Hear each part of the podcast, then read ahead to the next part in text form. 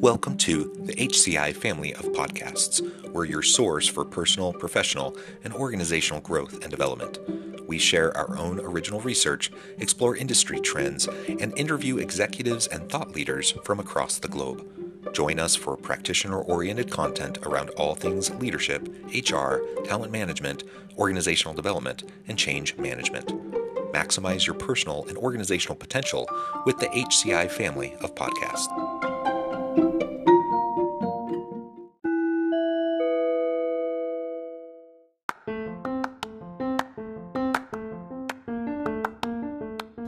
Welcome to the podcast. In this podcast episode, I talk with Kimberly Gerber about cultivating a high performing team culture.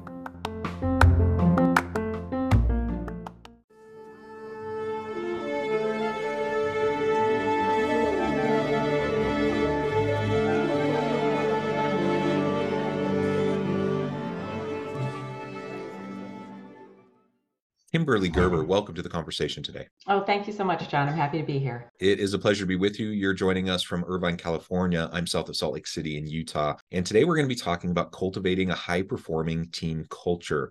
Uh, I love the idea of cultivation generally. I love high performance. I love teams. I love culture. So you combine all that together, it gets a really great conversation. I think it'll be a lot of fun. As we get started, I wanted to share Kimberly's bio with everybody. Kimberly Gerber is the founder of Excelerate, an innovative leadership development firm specializing in coaching and training executives and their teams. For 30 plus years, Kimberly has helped transform the impact of more than 1,700 leaders across industry leading companies, including Verizon, uh, Blizzard, UCLA, Whirlpool, and many others. The creator of several innovative leadership development programs, Kimberly helps executives create strategic vision, build strong cultures, elevate leadership presence, and finesse communication to strengthen their impact on teams and organizations.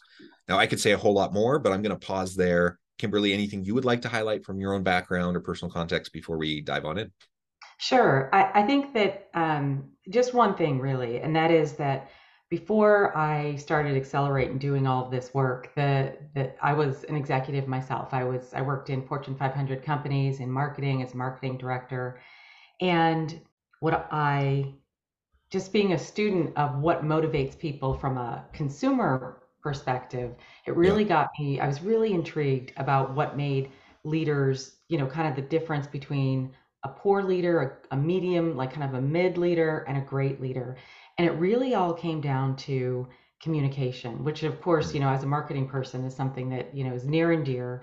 And so a lot of the things that we teach and train and coach leaders around really comes from that that perspective of um, how do you get people to do things? How do you get a team to come together? How do you get people to want to follow you? And it's really all through that lens of marketing and communication.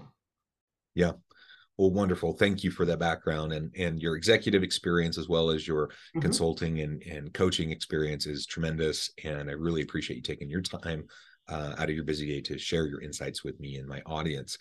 Now let's dive right on in um, to this idea of cultivating high performing team culture.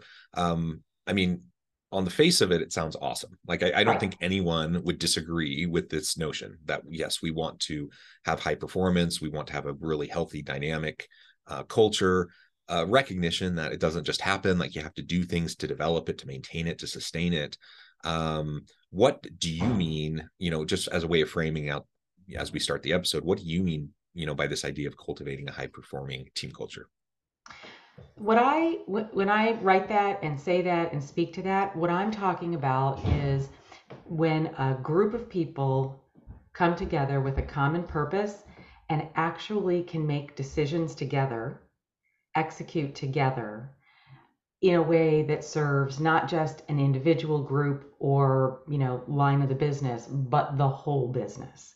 And to do so in a way, not where, I mean, it's awesome if ever, there's a lot of camaraderie and everyone feels friendly towards one another, but that's not the real essence of it. It's where people feel like they're coming to, together to work together for common purpose and they actually do whatever it takes. Not just the fun stuff and you know not just kind of going through the checklist but really working the business together. Yeah wonderful. Very good.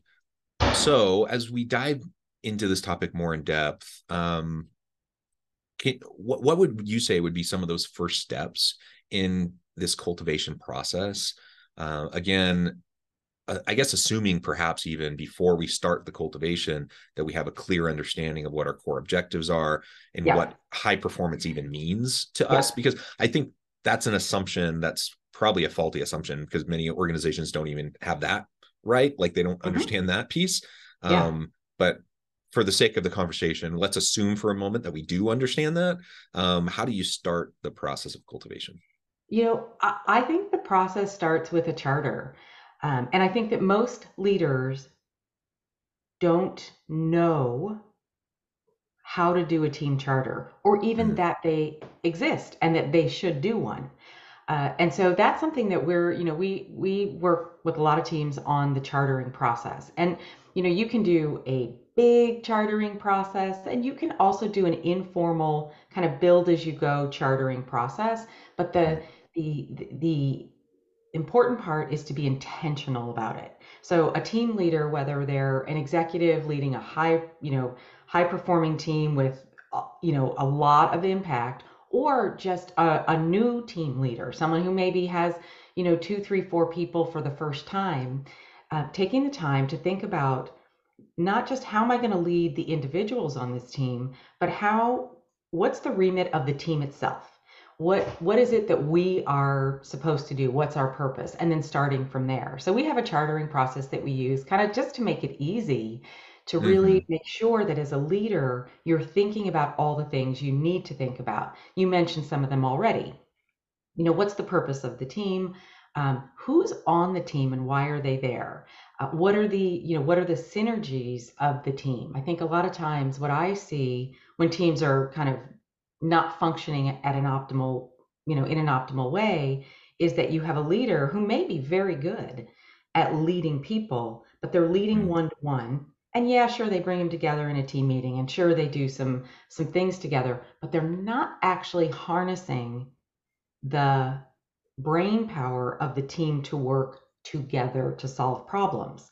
It's we come, we do a status report, everyone's individually leading their functions or their projects, but we're not working together. And I think it does take some intentionality. So the chartering process is where I always recommend people start so that the team can kind of come together, uh, work together to figure out how they're going to what their purpose is as a group and then how they're going to work together. So it becomes a team building, but it also lays yeah. down the foundation of how we're going to do this.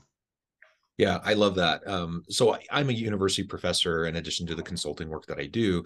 Uh-huh. And in my courses, you know, I'm teaching organizational development, change management, HR, these yeah. sorts of courses. We do lots of team-based learning, um, uh, applied projects, etc. And that's exactly the first thing we do. You know, yeah. most students don't like working in teams. Um, most students have had bad experiences working on group projects. Yeah. Uh, and and so they come with a lot of resistance. They have a lot of baggage, usually of past bad experiences.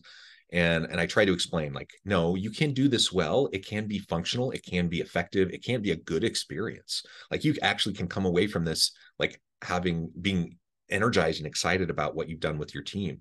Yeah. Um, and and the foundation of all of that the very first thing I have these teams do is to put together a team charter.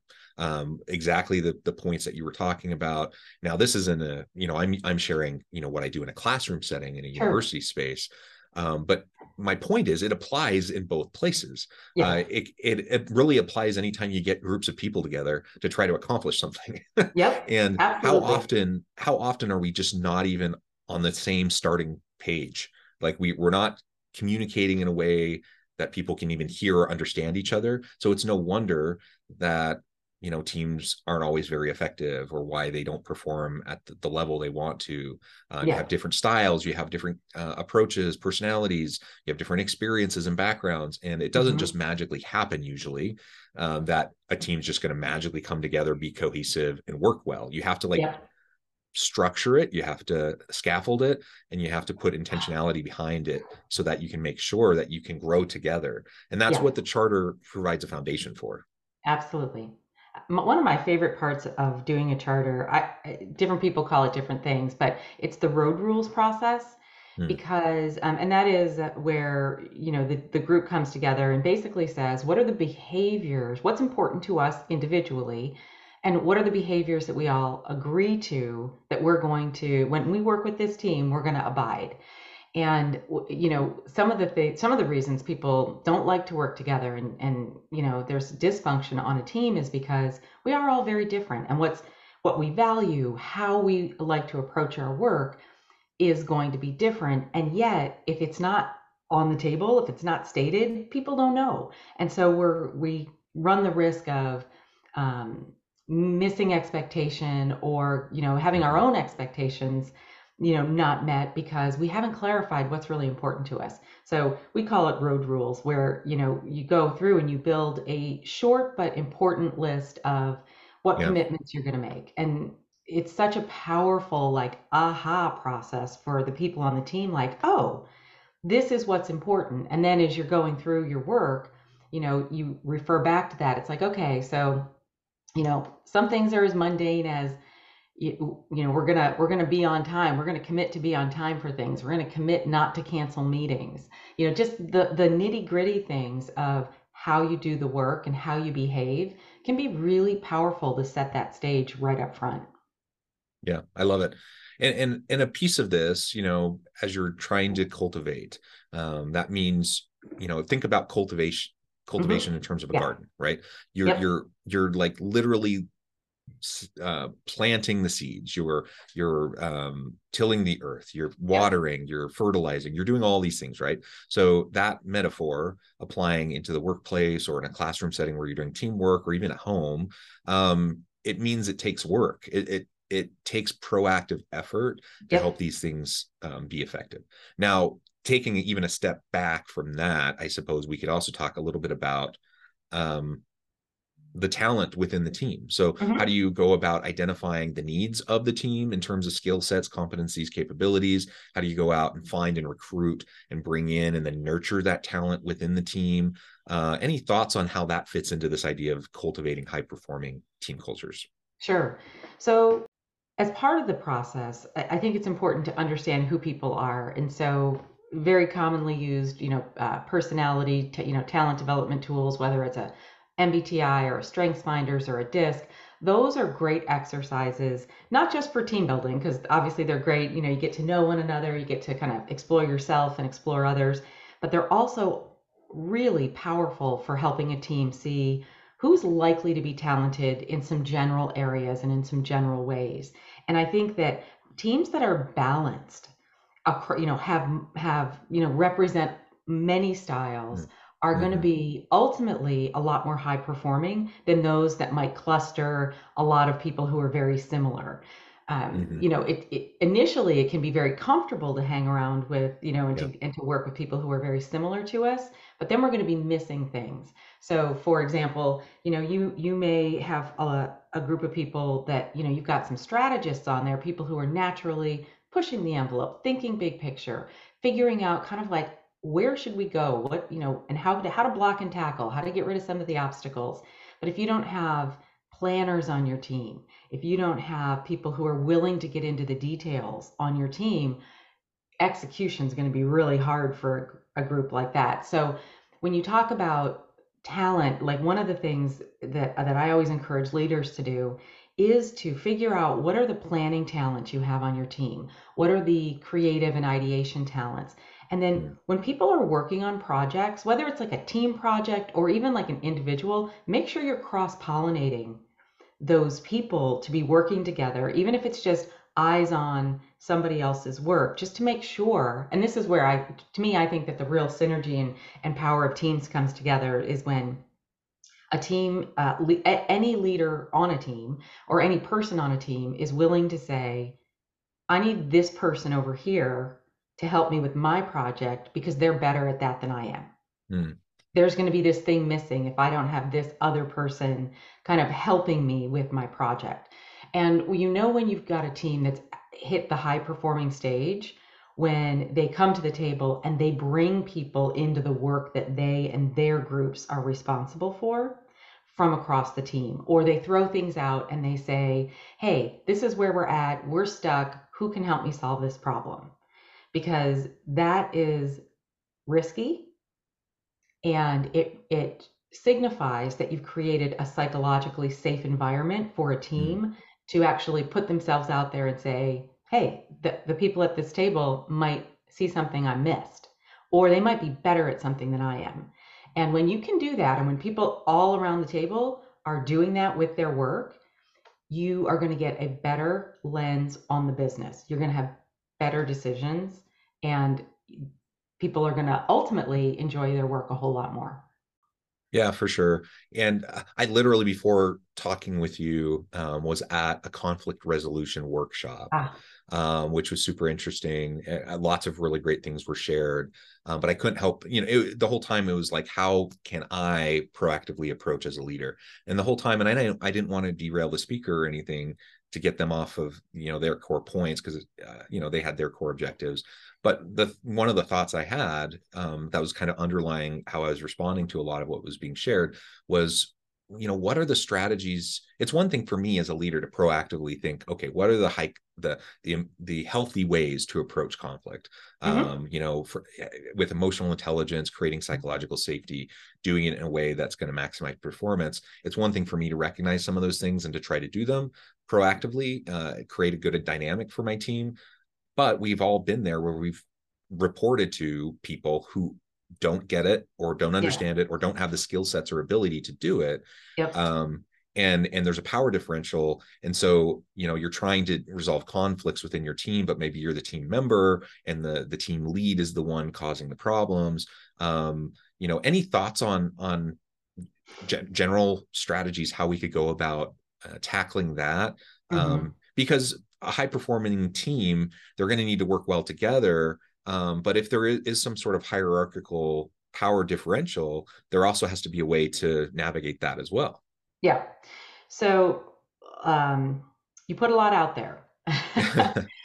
Uh, so part of my background that i didn't mention is i'm a certified mediator and that's um, something that i, I do um, i got the certification because i found myself doing a lot of mediation with teams and felt like that was something that was it's really important and it's tricky to mm-hmm. to help people navigate when they're entrenched um, and so one of the things that i learned and and i and it's you know you think about human nature what causes conflict is a, a sense of a lack of safety.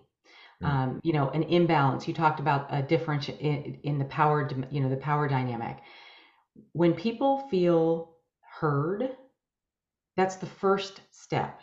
And um, I love the idea of granting legitimacy. And so if there's conflict on a team, now let's assume it's not with the team leader because that's actually a lot trickier when the team leader is part of the of the mm. conflict. So hold that off for a second. But if if a team leader recognizes that there's conflict on their team, not ignoring it is the first step. Conflict rarely resolves itself and it often needs a third party to come in and to and to help bring it together. Now that third party doesn't have to be a mediator. They can be another team member or the team leader, but having allowing each party that is in conflict to vocalize and to authentically be heard mm-hmm. that's the building block. Like that's the the first place to start with um, with addressing team conflict. One of the things sorry i'm going to cough. One of the things that if i'm working with um, with people who are in conflict whether it's like two groups or two individuals or three individuals is a lot of times I'll work one on one to hear them out, figure out mm. really what's going on, and then be able to construct a conversation, a group conversation, so that um, you can make sure that everyone's heard in the way that they need to be heard. Once you've got some some dialogue going, uh, what I love to do with people then is put them into a project together. Mm because a lot of times we get into conflict because the way we approach things or what we're valuing is different. Not worse not better or worse just different. And so if we can acknowledge that see the value grant some legitimacy and then actually see how it works that has been proven very powerful a very powerful way to solve conflict on teams Yeah. Well, and I think of some of my own experiences with conflict, mm-hmm. um, or where there's been some professional frustrations, or you know, I, am an, annoyed or even resentful with somebody. Um, typically, I ha- I am more likely to have those feelings if I don't have as much personal understanding or interaction with the person. And yeah. so once I, for whatever reason, if that um, is provided me, if I now have the opportunity to work more closely with this person, uh, I still may have the things I'm concerned about, you know, and I'm still frustrated about certain things, but it also allows me to see, oh yeah, this is actually a really great person, capable in these ways. Like we can work effectively together, uh, even if there's these other things. And and just it's it's like proximity to difference helps you become more comfortable with difference and yeah. le- helps you learn how to navigate it better. Uh, yeah. And so I know I personally experienced that and felt that um, you know, and and in some cases feel quite embarrassed by like the the narratives in my head that I was the things I was telling myself about this person that yeah. really once I got to know them better, I'm like, no, that, that that's really not where they were coming from or what they were trying to do. Um, and and uh, finally, you know, I was able to kind of have my eyes open to that. Yeah. Uh, yes, you're you're spot on. I'm I'm what happens with people it was it's interesting i was actually teaching a workshop last week and um, they were you know you talk about the power dynamic piece in there. And someone was saying like well what if someone you know what if what do i do? How do i start the process if that person may be junior to me if that person may be not quite at my level? Um, but i see it and i you know how do we do that? And and what i recommend to folks in that situation is sometimes addressing the conflict mm. first isn't the way to go about it. Sometimes extending an olive branch, having a coffee, you know, trying to build a little bit of rapport outside the situation. And that's kind of what, you know, you were you you triggered that memory there because of what you just said is sometimes you just got to get to know the person and then you can actually surface the issue that may be there. Uh, and and what I find oftentimes is that people are afraid to surface what they are perceiving as frustration or conflict. They're afraid because they don't feel skilled to do it. They don't know what'll happen, mm-hmm. and they're afraid to make things worse. Not doing anything will almost guarantees that it'll get worse, but figuring out how to safely surface the issue, which is sometimes as simple as I wonder if you've been thinking about this. It seems like we're coming at this problem from different angles. Do you want to talk about it? Mm. You know, think just taking a moment to think about how could I how could I bring this up? How could I surface this issue in a way that was neutral to this person? And we did a, I had like I said I was doing a workshop last week and it, it, there was a lot of things kind of bubbling up around a topic and it just seemed like the right time to have a surfacing exercise. And so we did and and there was probably about you know 25 people in the room and we said you know have a fictitious conversation practice surfacing something and every one of the groups was like i actually did something real. I actually had a mm. frustration and i surfaced it and it was actually easy and now we've actually figured it out. And and i think that i, I bring that up because when when there is conflict on a team, a lot of times it can be resolved pretty easily, a lot more easily than people feel like it could be, simply by surfacing the issue. Yeah, and and you mentioned it a few minutes ago.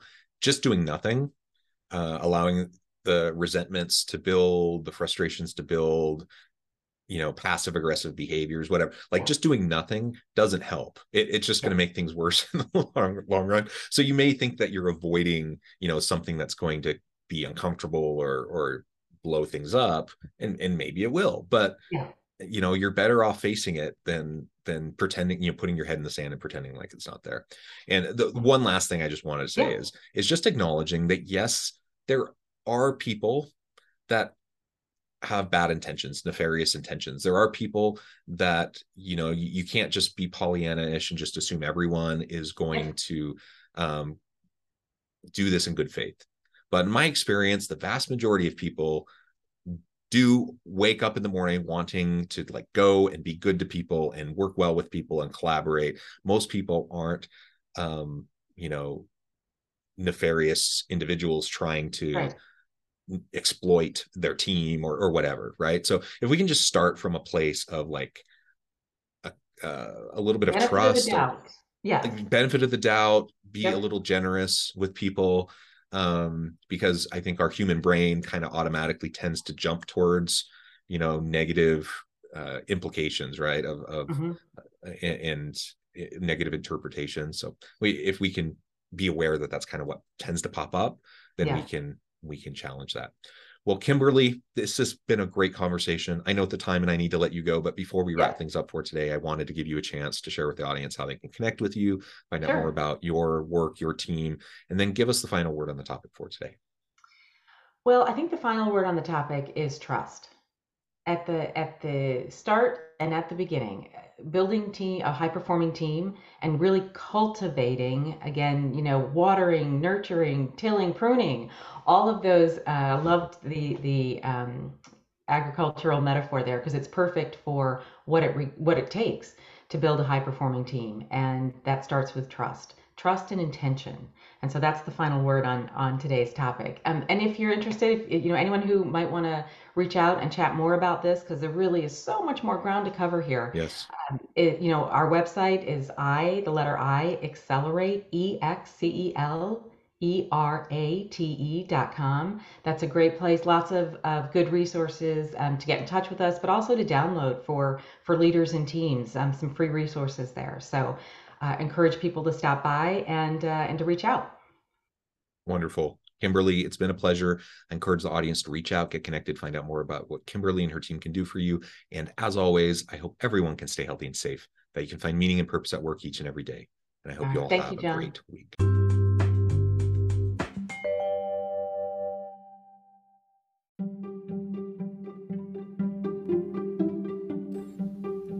Thanks for joining us for this episode of the podcast. We hope you stay healthy and safe, and please join us again soon.